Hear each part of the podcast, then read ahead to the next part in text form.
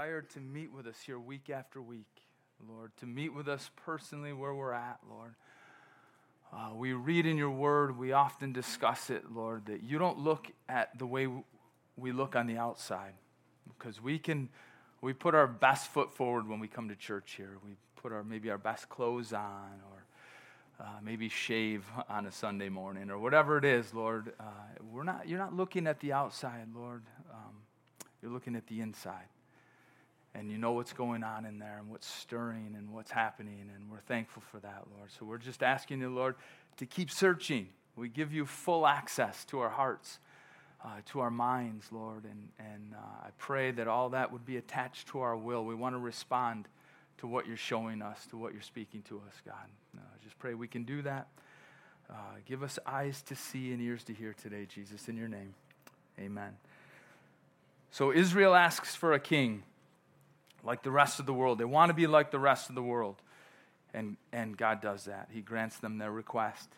And maybe you've heard it said that God doesn't call the equipped, but he equips the called. And we see that in the last chapter. We see that as God chooses Saul, he grabs a guy and he changes him into a new man, gives him another heart. He, we're going to see in this chapter that he's actually going to fill him with his Holy Spirit and anoint him for what he's going to do. And that's the same thing God does for you and I. It's not just for a pastor or an evangelist or a missionary. God equips us with His Holy Spirit. I said it last week, you know, for you men, sometimes that's what we need an extra measure of the Holy Spirit to do the laundry, right? Or to do dishes. You know, we can start grumbling and not do things not in a loving way. And it's kind of a joke, but it's not. You know, we think, man, fill me with the Spirit. I'm going to witness to this guy at work today. Or I'm going to, uh, you know, share my faith with this girl at at work today. But sometimes you need an extra measure of the Holy Spirit just to be a mom, to be a dad, to be a husband, to be a wife, to do things that are loving and kind to the people in your own house. Right? That's what you need to be filled with the Spirit with. To be forgiving. Forgive. Don't you know what they did to me? Jesus forgave you, right? So we need that extra measure You know, you read the book of Acts. You finish up in Acts chapter 28, and Paul the Apostle is, is preaching and teaching the word. The, the book of Acts, you know, the inspiration of the word of God ends there, right? That's in the book of Acts 28. But the work of the word of God continues right until this very day till Jesus calls us home. The work of His Holy Spirit in His church to be baptized, to be filled, to go out and make disciples of men. It still happens. It should be happening in you and I. It's the work He's called us to. And it takes a measure of God's Holy Spirit, a touch, beyond being sealed and being a Christian. Because if you're a Christian here today, Ephesians tells us that you're sealed. You're born again, right? The, the, the, the apostles, you know, the, Jesus breathed on them and they received the Holy Spirit, but there was something else they needed. They needed a baptism beyond all the teaching, and, and it's what we need. And we're going to see that in this chapter. God's Holy Spirit is going to fill Saul. Fill Saul. Uh, but he gives him, uh, you know, the Holy Spirit, Jesus through Samuel gives him all these things that listen, when you go here, you're going to see these guys. They're going to have, you know, three kids, three loaves of bread, a skin of wine. You know, they're going to give you two. You're going to see these prophets come off the mountain. There's actually going to be the enemy on the hill there. You know, all these confirmation after confirmation after confirmation. What to solidify Saul's calling and his faith. And that's what God is so faithful to do in you and I. You, is your faith discouraged today? Are you wondering what you should be doing today? You should be in the Word of God. You should be around brothers and sisters who are in the Word of God. Right? Not just talking to their Christian, right? Sometimes Christians, if they're not in the Word of God, they might give you bad counsel. So, anyways, we got to keep moving here.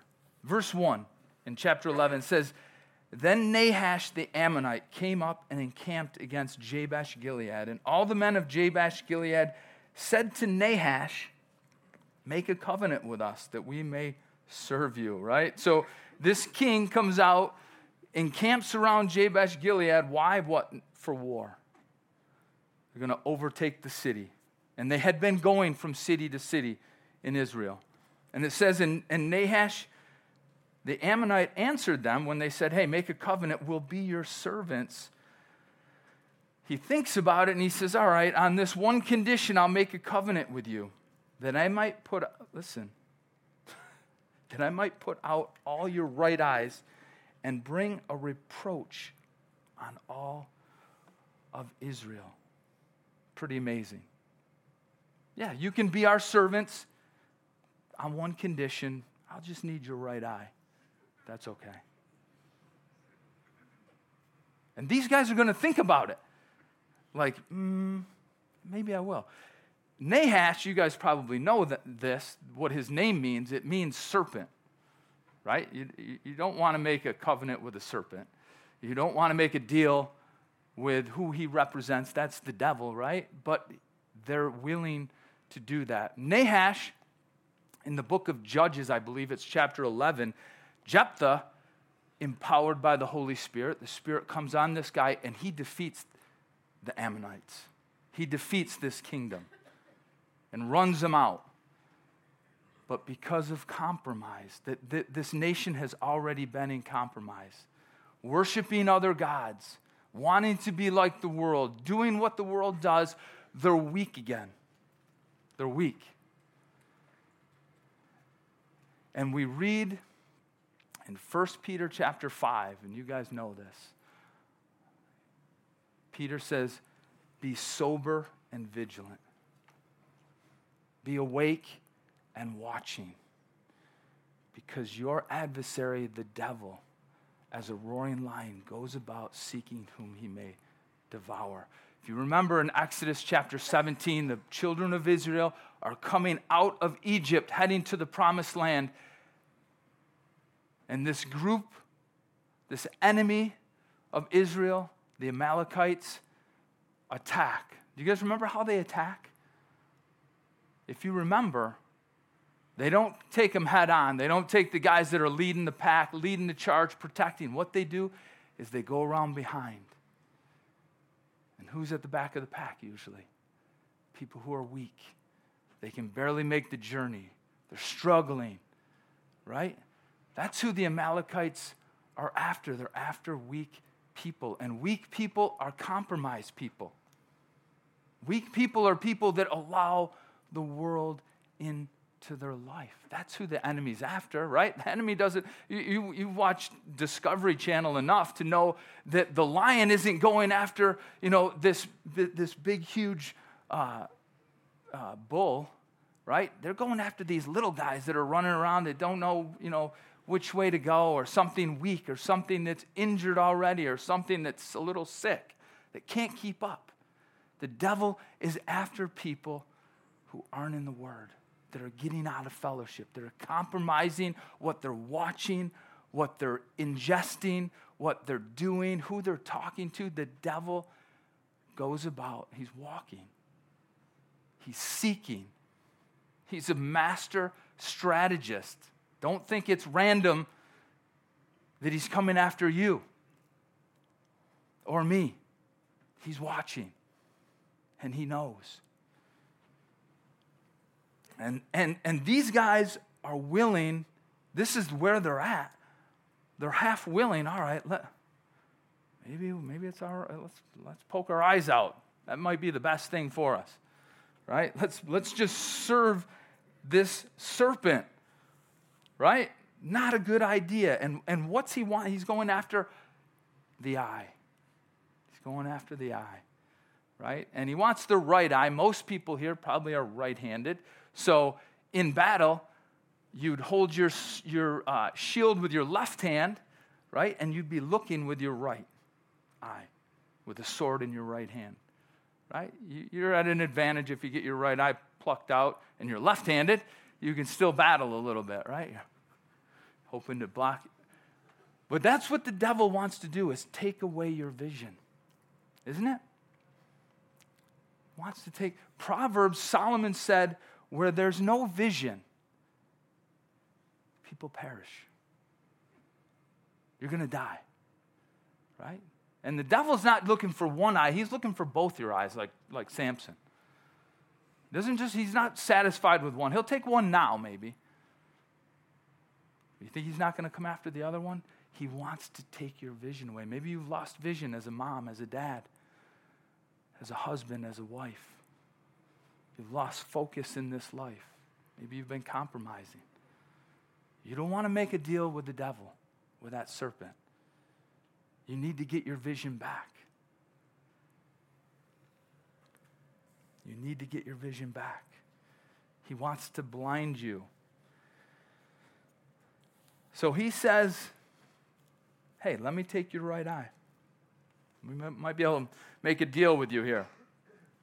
So, verse 3, like I said, the elders of Jabesh say to him, All right, maybe that'll work. Hold off for seven days, that we may send messengers to all the territory of Israel.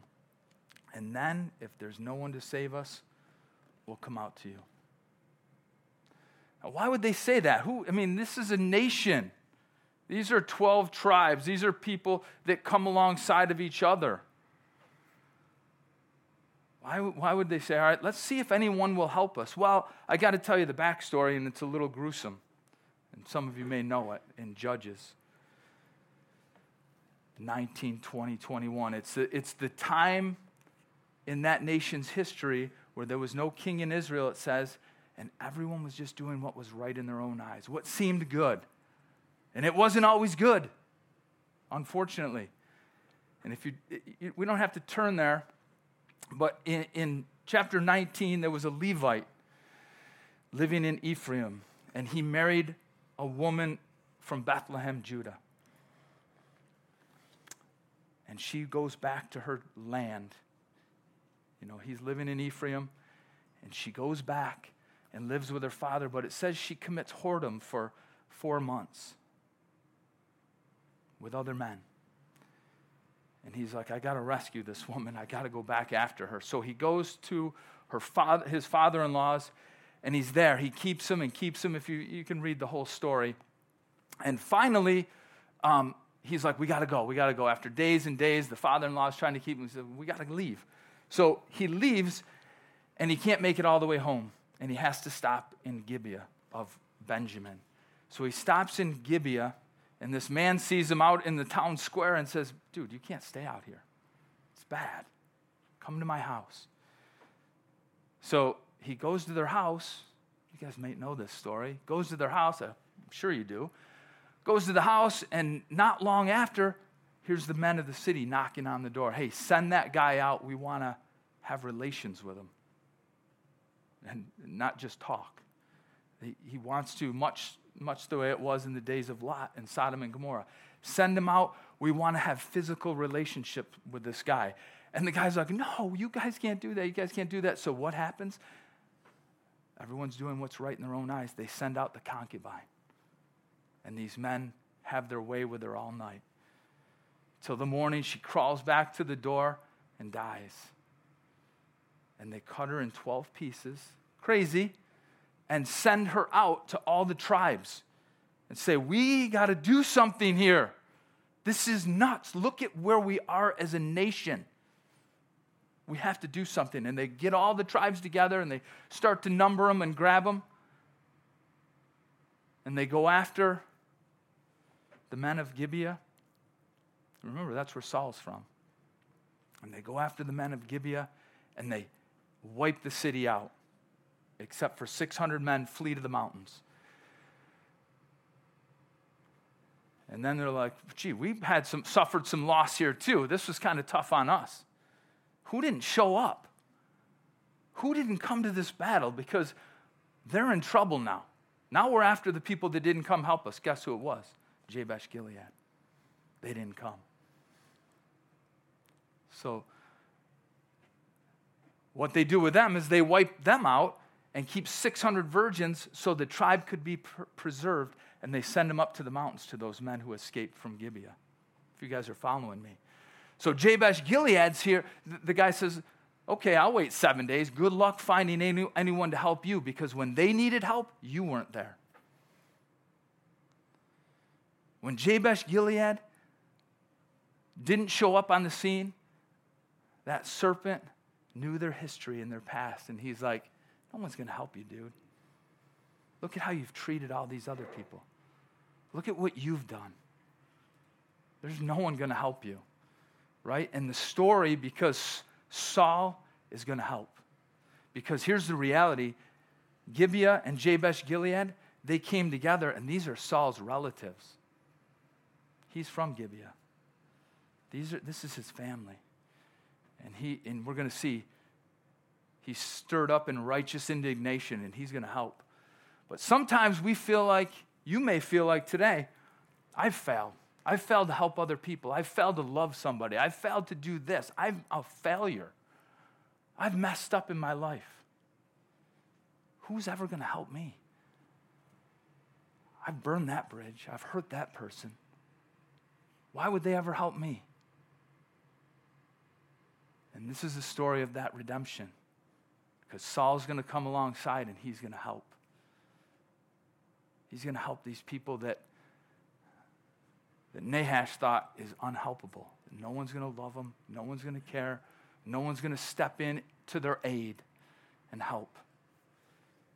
That's the re- that's redemption story, isn't it? We've burned a lot of bridges. We've made a lot of mistakes in this world, in this life. But we have a God in heaven who sees you and sees me and, and who cares, who loves us. And it's sad, but our past can't define us. Who we were can't be what we walk in every day because we have a God who loves us and a God who cares. And if someone's burned a bridge with you,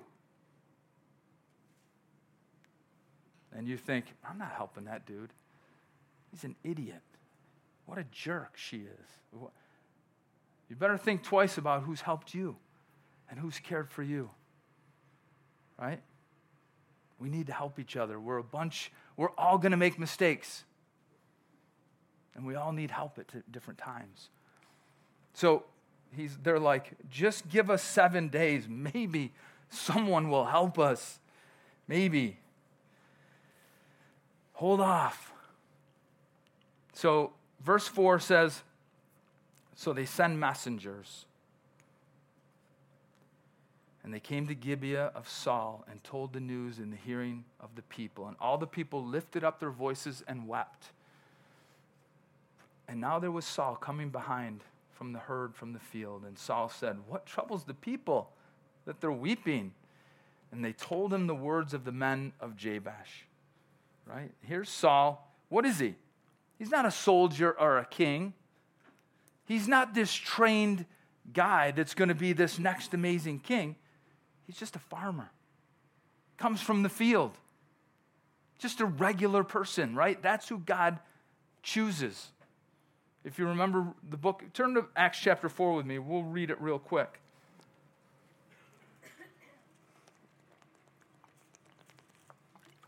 Cross references give me time to take a sip water.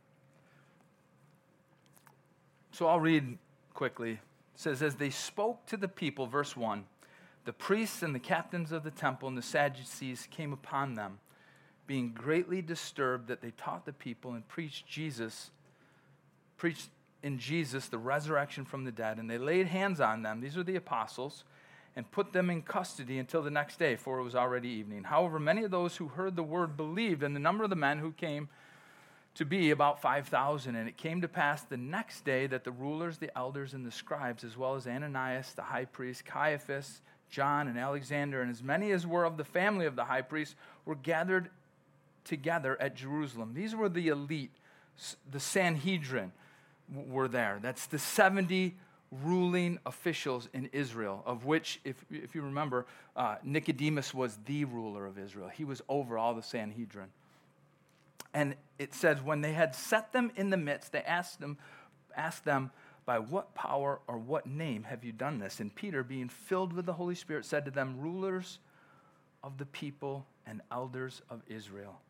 If we, now, these, so it's like they're talking to the elite, the most educated, the most informed, the most influential people in the nation. And he says, if we're judged, if we're this day judged for a good deed done to a helpless man by what means he has been made well, let it be known to you all and to all the people of Israel that by the name of Jesus Christ of Nazareth, whom you crucified, whom God raised from the dead, by him this man stands here before you whole. And this is the stone which was rejected by the builders, which has become the chief cornerstone. Nor is there salvation in any other, for there's no other name under heaven given among men by which we must be saved. And I read all that to read verse 13. That's where I wanted to get to. And it says, When they saw the boldness of Peter and John, who were they? They were just fishermen.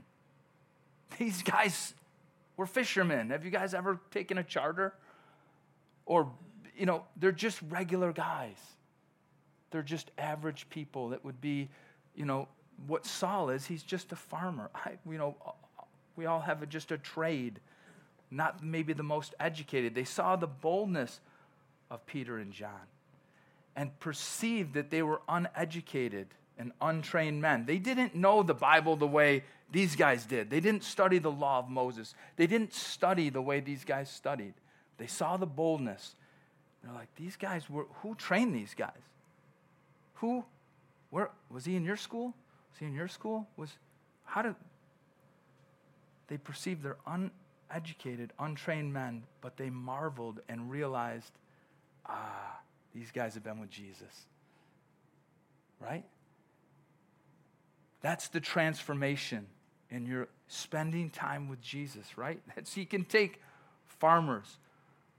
He can, you can, he can take fishermen. He can take a guy who did flooring his whole life or painting.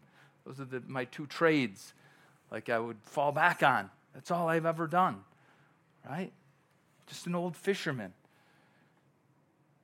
That God said, hey, I've got something for your life. The, what he can do in anybody's life, in everybody's life if you're a Christian.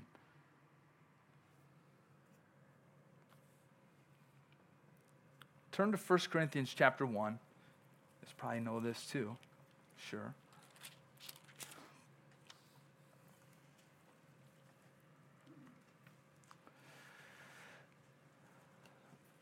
1 Corinthians chapter 1, just a couple pages away.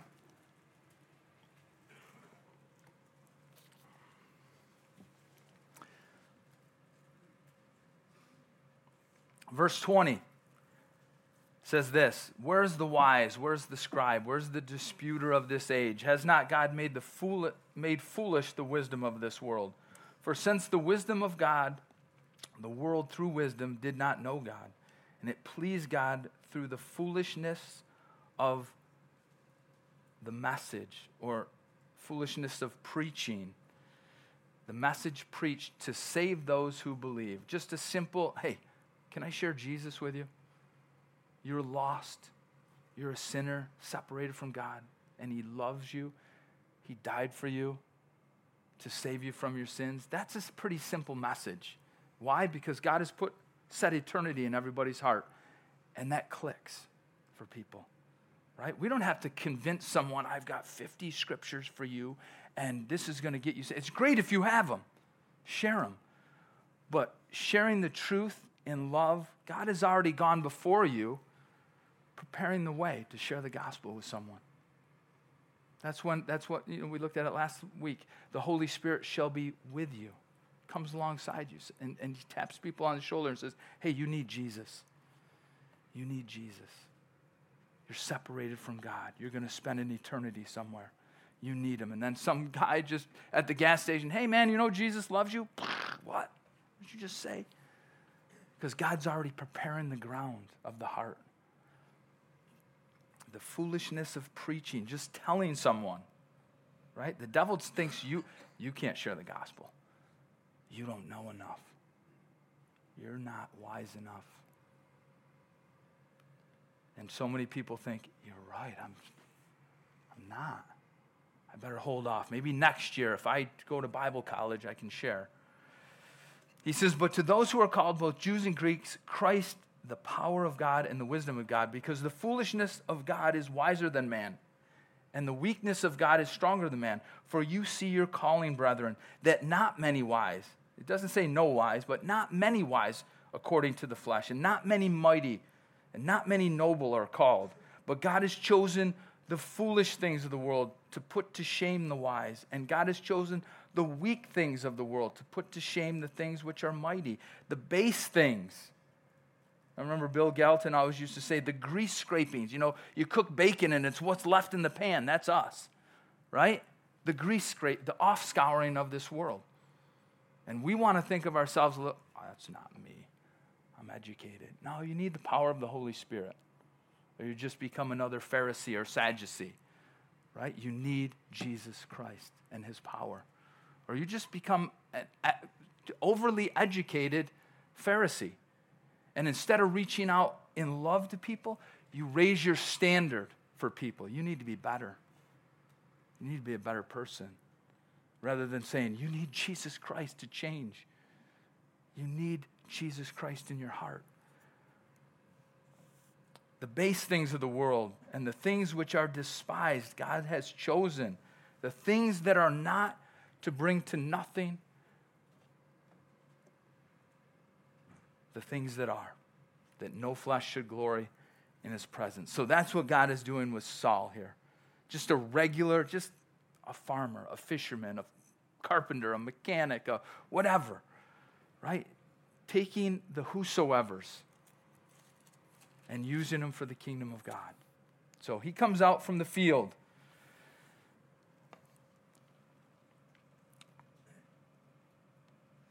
And it says, verse 6, that the Spirit of God comes upon Saul when he heard this news, and his anger was greatly aroused. The Spirit of God comes on Saul, and his, and his anger was greatly aroused. The Spirit of God comes on your life not to give you goosebumps.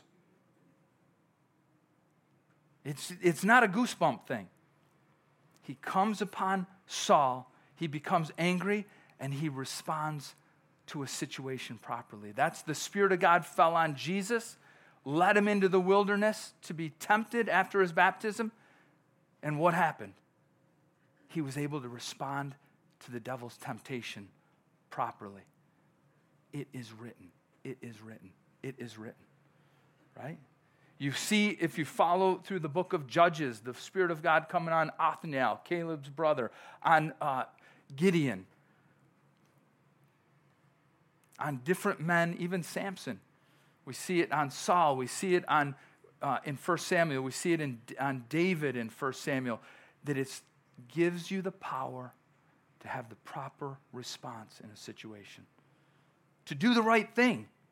The power of God just to do what's right. We need that.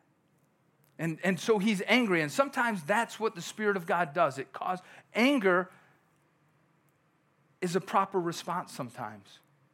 Right? The Bible says to be angry and sin not. Don't let the sun go down on your wrath. But to be angry. Because sometimes there's things that happen in this world that make you angry. When you hear Wes Bentley in a couple weeks, there's things you're going to hear that make you angry that you're going to say, I want to respond to that. What can I do? How can I help? That's what the Spirit of God does. He comes on people so we can respond the proper way and do the right thing in a situation. We see that in Jesus' life. He turned over the money changers' tables a couple times, right? Angry in the temple. Why? Because they were misrepresenting God, they were robbing the people. Turn to me, turn with me to Mark chapter 3 for a second.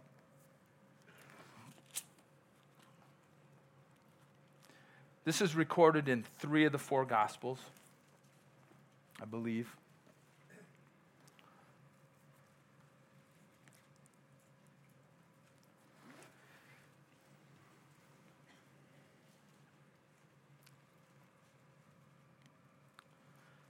Anger can stir the heart to do what's right, to properly respond, to do the right thing the, the right way. So it says this in chapter 3, verse 1 He entered the synagogue, this is Jesus, and a man was there who had a withered hand. It was his right hand. And, this, and, and they're setting Jesus up here. It says, verse 2 So they watched him closely, that's Jesus, whether he would heal on the Sabbath day so that they might accuse him.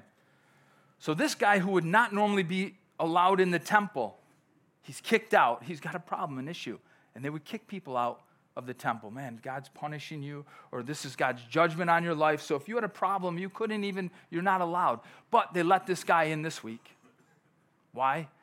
Because they knew Jesus was going to be there. And they're like, bring this guy in. Let's see if he'll heal him. And then we can show everybody this guy doesn't follow God's law, his rules. This, he, they want to disqualify his words. So that they've got the whole plan. Here's our setup. We're going to get him this time because there's no way Jesus is going to see somebody that's in need and walk away. True? He looks at your life and says, doesn't say, ah, you're hopeless, right? Thank God he doesn't do that. They knew that his heart of compassion, that he couldn't see this guy who has a withered hand and just turn a blind eye to it. Even if he felt like, man, they're going to twist my words, they're going to trap me. I better not do anything. Maybe I'll go see him after and heal him. Maybe I'll talk to him in private when nobody's around. I won't, it won't be as big of a stir. And he said to the man who had the withered hand, Haste, come here step forward. And that's what it takes. You got a withered hand today, you've got a problem today, you don't know Jesus Christ today. Hey, you got to step forward. You have to. Because that's Jesus wants to heal you. He says, Hey, step forward.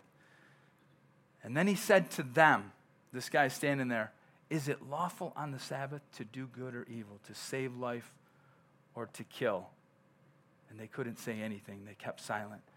And it says, when he had looked around at them with anger, being grieved at the hardness of their heart, he said to the man, Stretch out your hand. And he stretched it out, and his hand was restored whole as the other. He could have stretched his left hand out. I'm fine. What are you talking about, man? I'm good. Got no problems here. And maybe he didn't want anyone to see. Maybe he's ashamed. But he's like, No, I do have a problem. And it's this hand right here. And he stretches it out and says, This is what my problem is. I need help. You're right. Here's my chance. But he could have said, Ah, I'm okay. What are you talking about? And walked away and never got healed, never got touched. But Jesus, it angered him. Anger is the proper response sometimes. Anger, righteous indignation is being angry over something that's morally incorrect, right? And there's a lot of that these days. We see it a lot. So, back in Samuel, verse 7.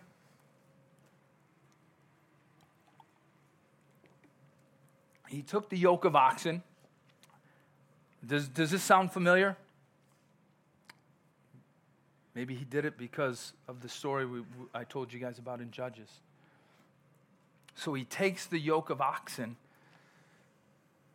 and cuts it in pieces and sent them throughout all the territory of Israel by the hands of messengers, saying, Whoever doesn't go out with Saul and Samuel to battle, so it shall be done to your ox. You'll be bankrupt. That's like taking your tractor and blowing it up. And the fear of the Lord fell on all the people, and they came all with one consent. Right? They all came out. The, the idea is to do nothing and to turn a blind eye is wrong. If you know there's a problem and an issue and you can help and to turn a blind eye, it's wrong. It's wrong to do. So they get a little inspiration here too. And when he numbered them in Bezek, and the children of Israel were three, 300,000, and the men of Judah 30,000. And they said to the messengers who came, Thus shall, shall you say to the men of Jabesh Gilead, Tomorrow, by the time the sun is hot, you'll have help. And the messengers came and reported to the men of Jabesh, and they were glad. Isn't it good to know that there's help? That's the good news of the gospel. Right? The bad news is if you're not a Christian, you're a sinner separated from God. Not going to heaven. But the good news is there's help. And it's all God. All you got to do is stretch forth your hand, your right hand. Say, Lord, I need help. And He's done it all. He died on the cross for us, so you don't have to. He gave up His kingdom to give us His kingdom.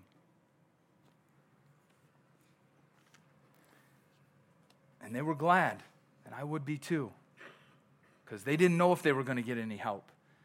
They didn't know if anyone would look at them and say, Yep, I'll do it. Because they lived in their past and they understood, and so did Nahash. These guys are jerks. They've been jerks forever. No one's going to help them. And to hear the news, someone's going to help me,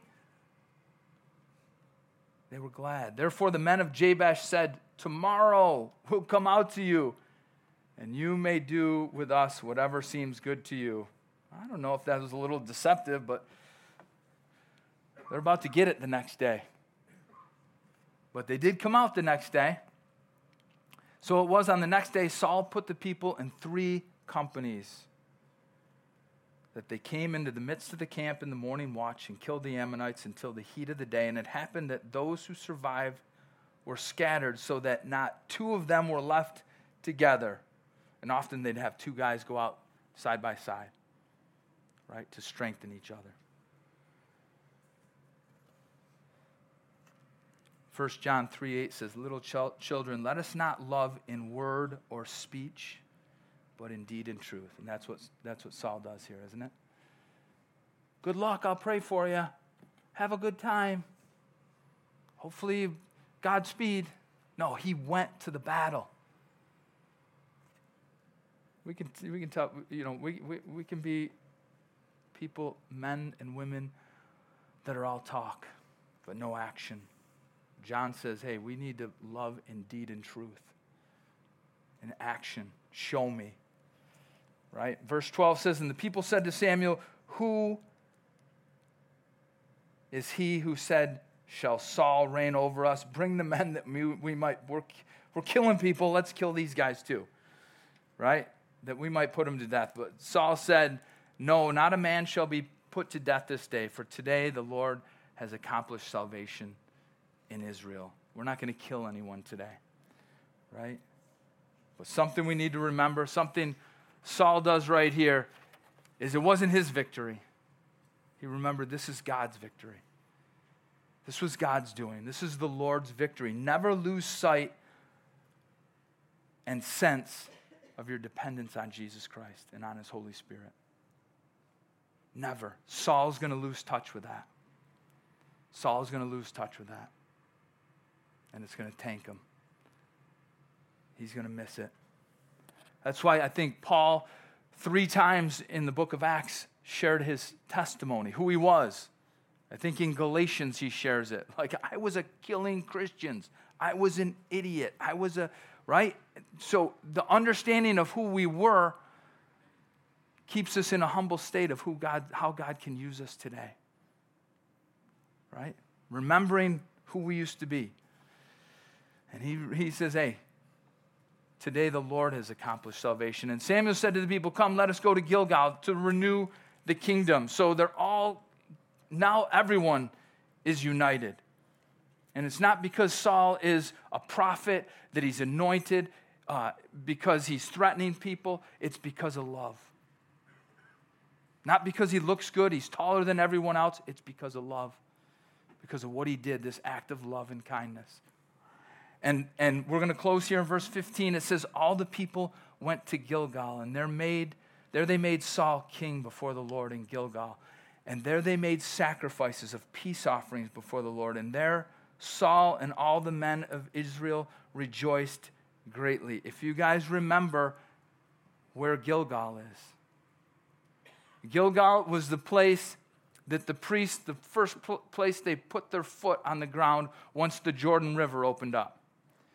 And they led the ark across. And they stepped across, and it was Gilgal. It was a place where the 12 stones would be that they took out of the center of the river to remind them wow, look what God did. Parted this river so we could cross and enter into the promised land. It was a place that, that uh, Joshua said that the reproach of Egypt, it, Gilgal means rolled away, that the reproach of Egypt would be rolled away. The reproach of who you used to be and who the shame is what it is. It's rolled away. It's a great place to worship. It's a great reminder. That's what we have for the cross. That's what we have in communion a reminder. Because they would go there to Gilgal and they would look, oh, yeah, there's those stones. That's where our forefathers crossed. That's where they set them up. They pulled them out of the center of that river. And they worshiped here. It's a place of a fresh start, a new beginning, a place to worship. And that's what they're anointing Saul as king. They're like, we got a fresh start here. We're united again. That's what God wants to give people a fresh start. The reproach and the shame of Egypt represents our old nature, the old man who's been forgiven, redeemed. We're new creatures. If any man's in Christ, he's a new creation. Old things are passed away, and everything is new. We're new people. That's what Gilgal represents. That's, it was no seat, it was, it was not just uh, some coincidence or, hey, well, let's, what, what town do I like? They got really good falafels in Gilgal. Let's go there. No, it's because these stones were there. It's because they wanted to remember what God had done. It meant a rolling away of this reproach. They were shamed in Egypt. They failed in Egypt. They were captive in Egypt. And it was a reminder that you're set free, that there's someone there to help. Here's Saul, who was, had such a great start in life as a king, just a farmer, just a regular guy, a great start. And he'd be there to help. He was helping. And we have a God in heaven who wants to help. If you don't know him today, you can you can know we have a cross, a reminder of who He is and what He's done for you. Gilgal, great place. So, Lord, we are so thankful, Lord, for your love, for who you are and what you've done for us, God. That although we've made lots of mistakes uh, before we knew you, we've made mistakes as Christians. And you're there to help us. You don't, you, you never, the Bible says you'll never leave us or forsake us. You're by our side, Lord. And, and anything we've ever done, Lord, we don't get punished for it. Anything we've done wrong, we're not, you, you, as a Christian, you're not punishing. It's not punitive, Lord. It's corrective. You chasten those. You correct people that you love as sons and daughters. And we need it sometimes, Lord, to, to stay in line, God, because we get off.